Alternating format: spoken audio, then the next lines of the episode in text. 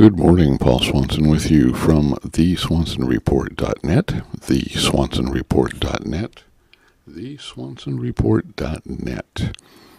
Coming to you from the remote outpost along Wisconsin's northern border. It is still dark out there, daylight savings times. It doesn't get light here until about 7:30 or so in the morning now, but that's okay. We're here with you again coming to you from the remote outpost along Wisconsin's northern border, and we're going to talk a little bit about Wisconsin and the recounts and a couple of other things here this morning. But uh, hope you're doing well. Hope you've had a great week. And uh, so let's get to it. The SwansenReport.net, part of the Fight Back Media Network. FightbackMedia.com, FightbackMedia.com, FightbackMedia.com and our other associated uh, websites and other people who contribute to this. We appreciate everybody and what they're doing. Make sure that you do, do go ahead and give us a like and share this with all of your other folks who are like-minded and may not have found us yet. Send them a link.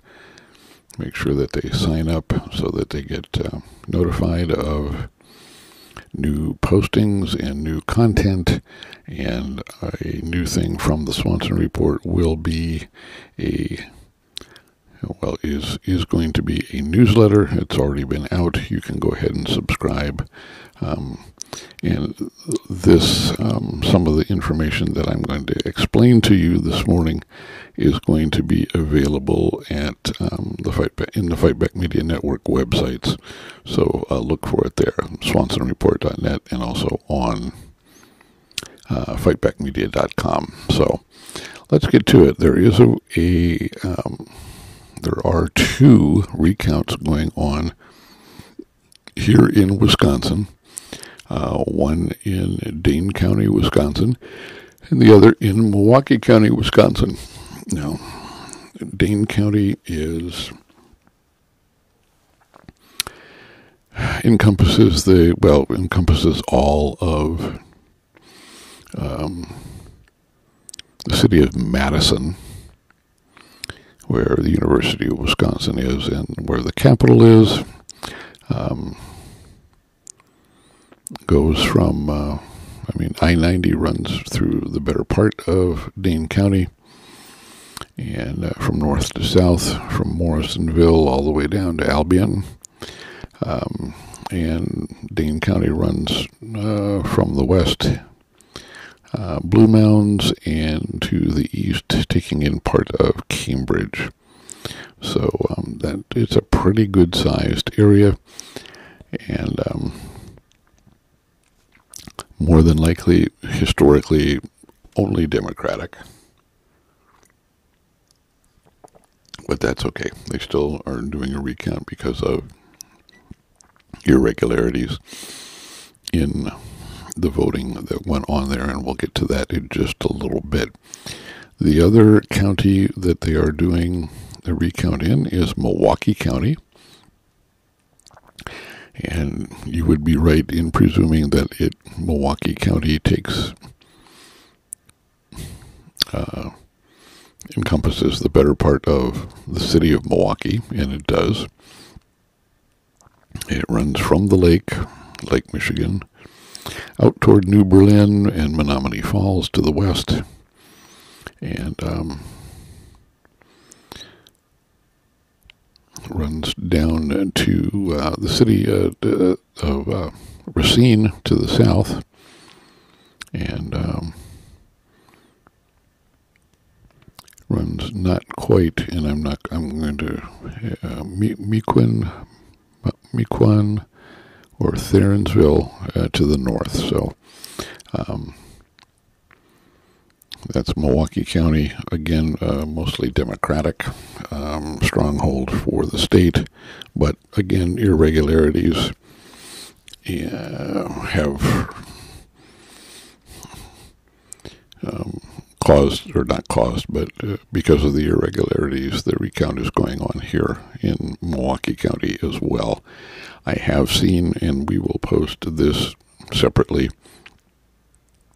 uh, on the SwansenReport.net. Um, photos of how the recount is going, and it's um, going. Uh, it's going the way it should be going. They're not just recounting ballots. There are um,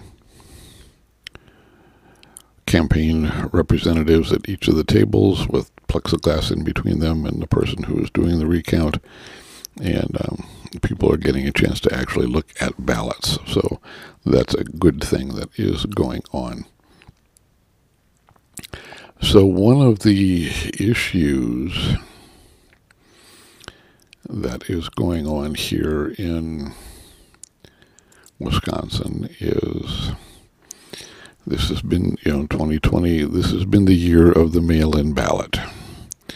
Now, not just an absentee ballot because you were going to be out of town or otherwise occupied and you had gone through the procedures here in Wisconsin where you do have to show a voter ID or some sort of valid ID in order to vote. You um, and get your your absentee ballot that way. There is a procedure, and I won't get into a lot of it. We'll we'll maybe address this in another uh, in another format. Um, there is a procedure or a type of absentee ballot which does not require a voter ID. Now, this is for people for whom they are quote unquote indefinitely confined. Now, you're thinking, ah, 2020, this involves coronavirus. Nope, it doesn't the indefinitely confined, and like I said, I won't bore you with all the details, but the indefinitely confined are, as you might surmise or presume, those people who are invalids, who are not, you know, who are mobility challenged, who can't get out to get to the polls for whatever reason um, on a historical basis.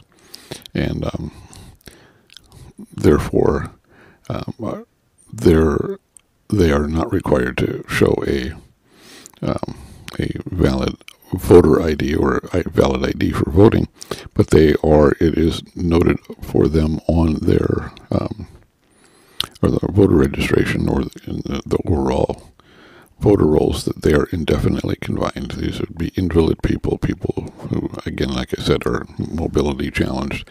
Um, but this is not a COVID no, this is not related to COVID in any way, shape, or form. So,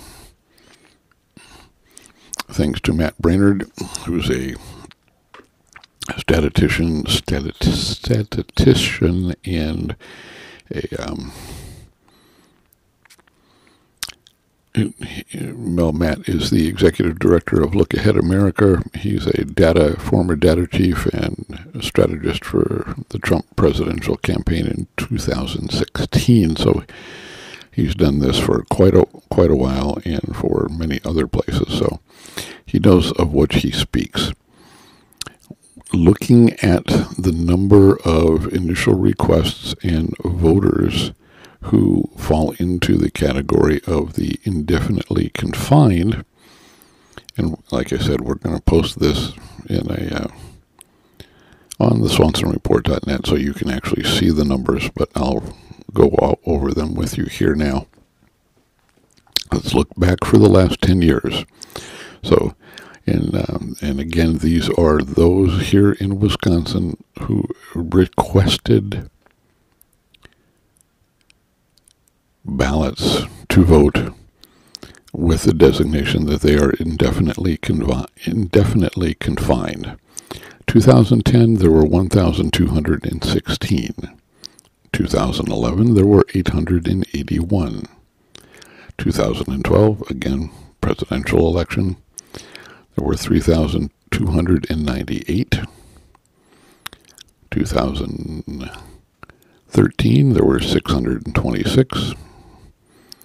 2014, a uh, off-year election for you know, House of Representatives and Senate. there were 3,112. 2015, there were 972.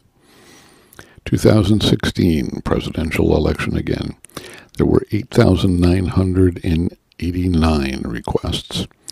2017, there were 2,547 requests. 2018 mid-year elections or mid, you know, midterm elections, there were 14,178 requests. 2019, last year, there were 4,890 requests.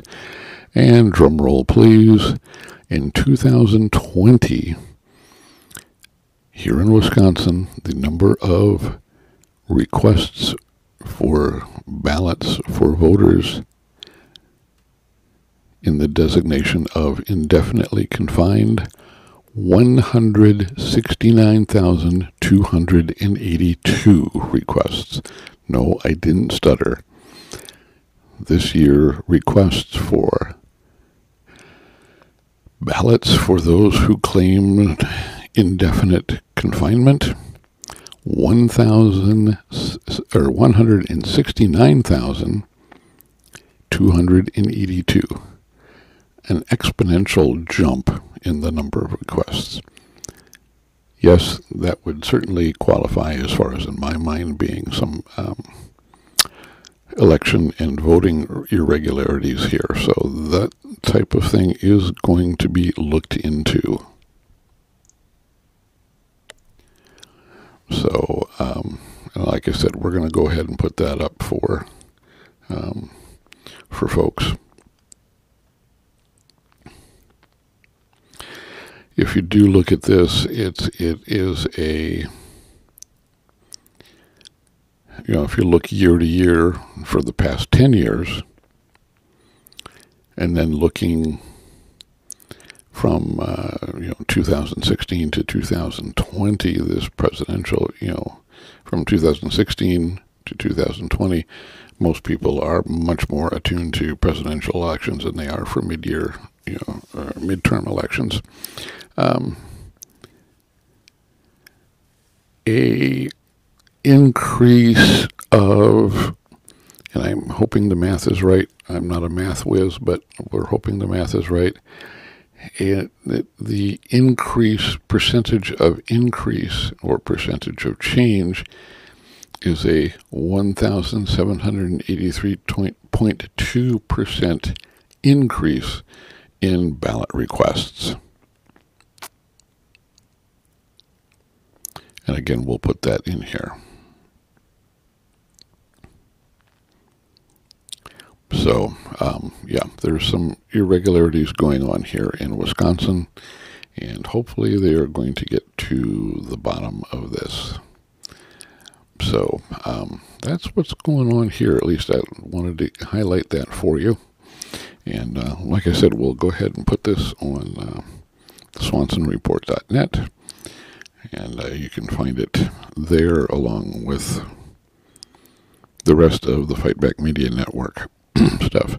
As I did mention earlier, please go ahead, like, share this with your people and your friends, relatives, whomever is also like-minded. And um, be reminded that uh, you can find all sorts of good stuff at theswansenreport.net, also at fightbackmedia.com uh, go ahead and check out uh, Kevin and Janelle, our good friends at Red River TV. And don't forget that there is going to be a Swansen Report newsletter coming out uh, regularly. And uh, that link will be in um, at the swansenreport.net. In fact, there's a posting about it as well, so you can sign up there. We'd appreciate that. Thanks for listening this early morning, and um, have a great rest of your day. We will talk with you all again real soon.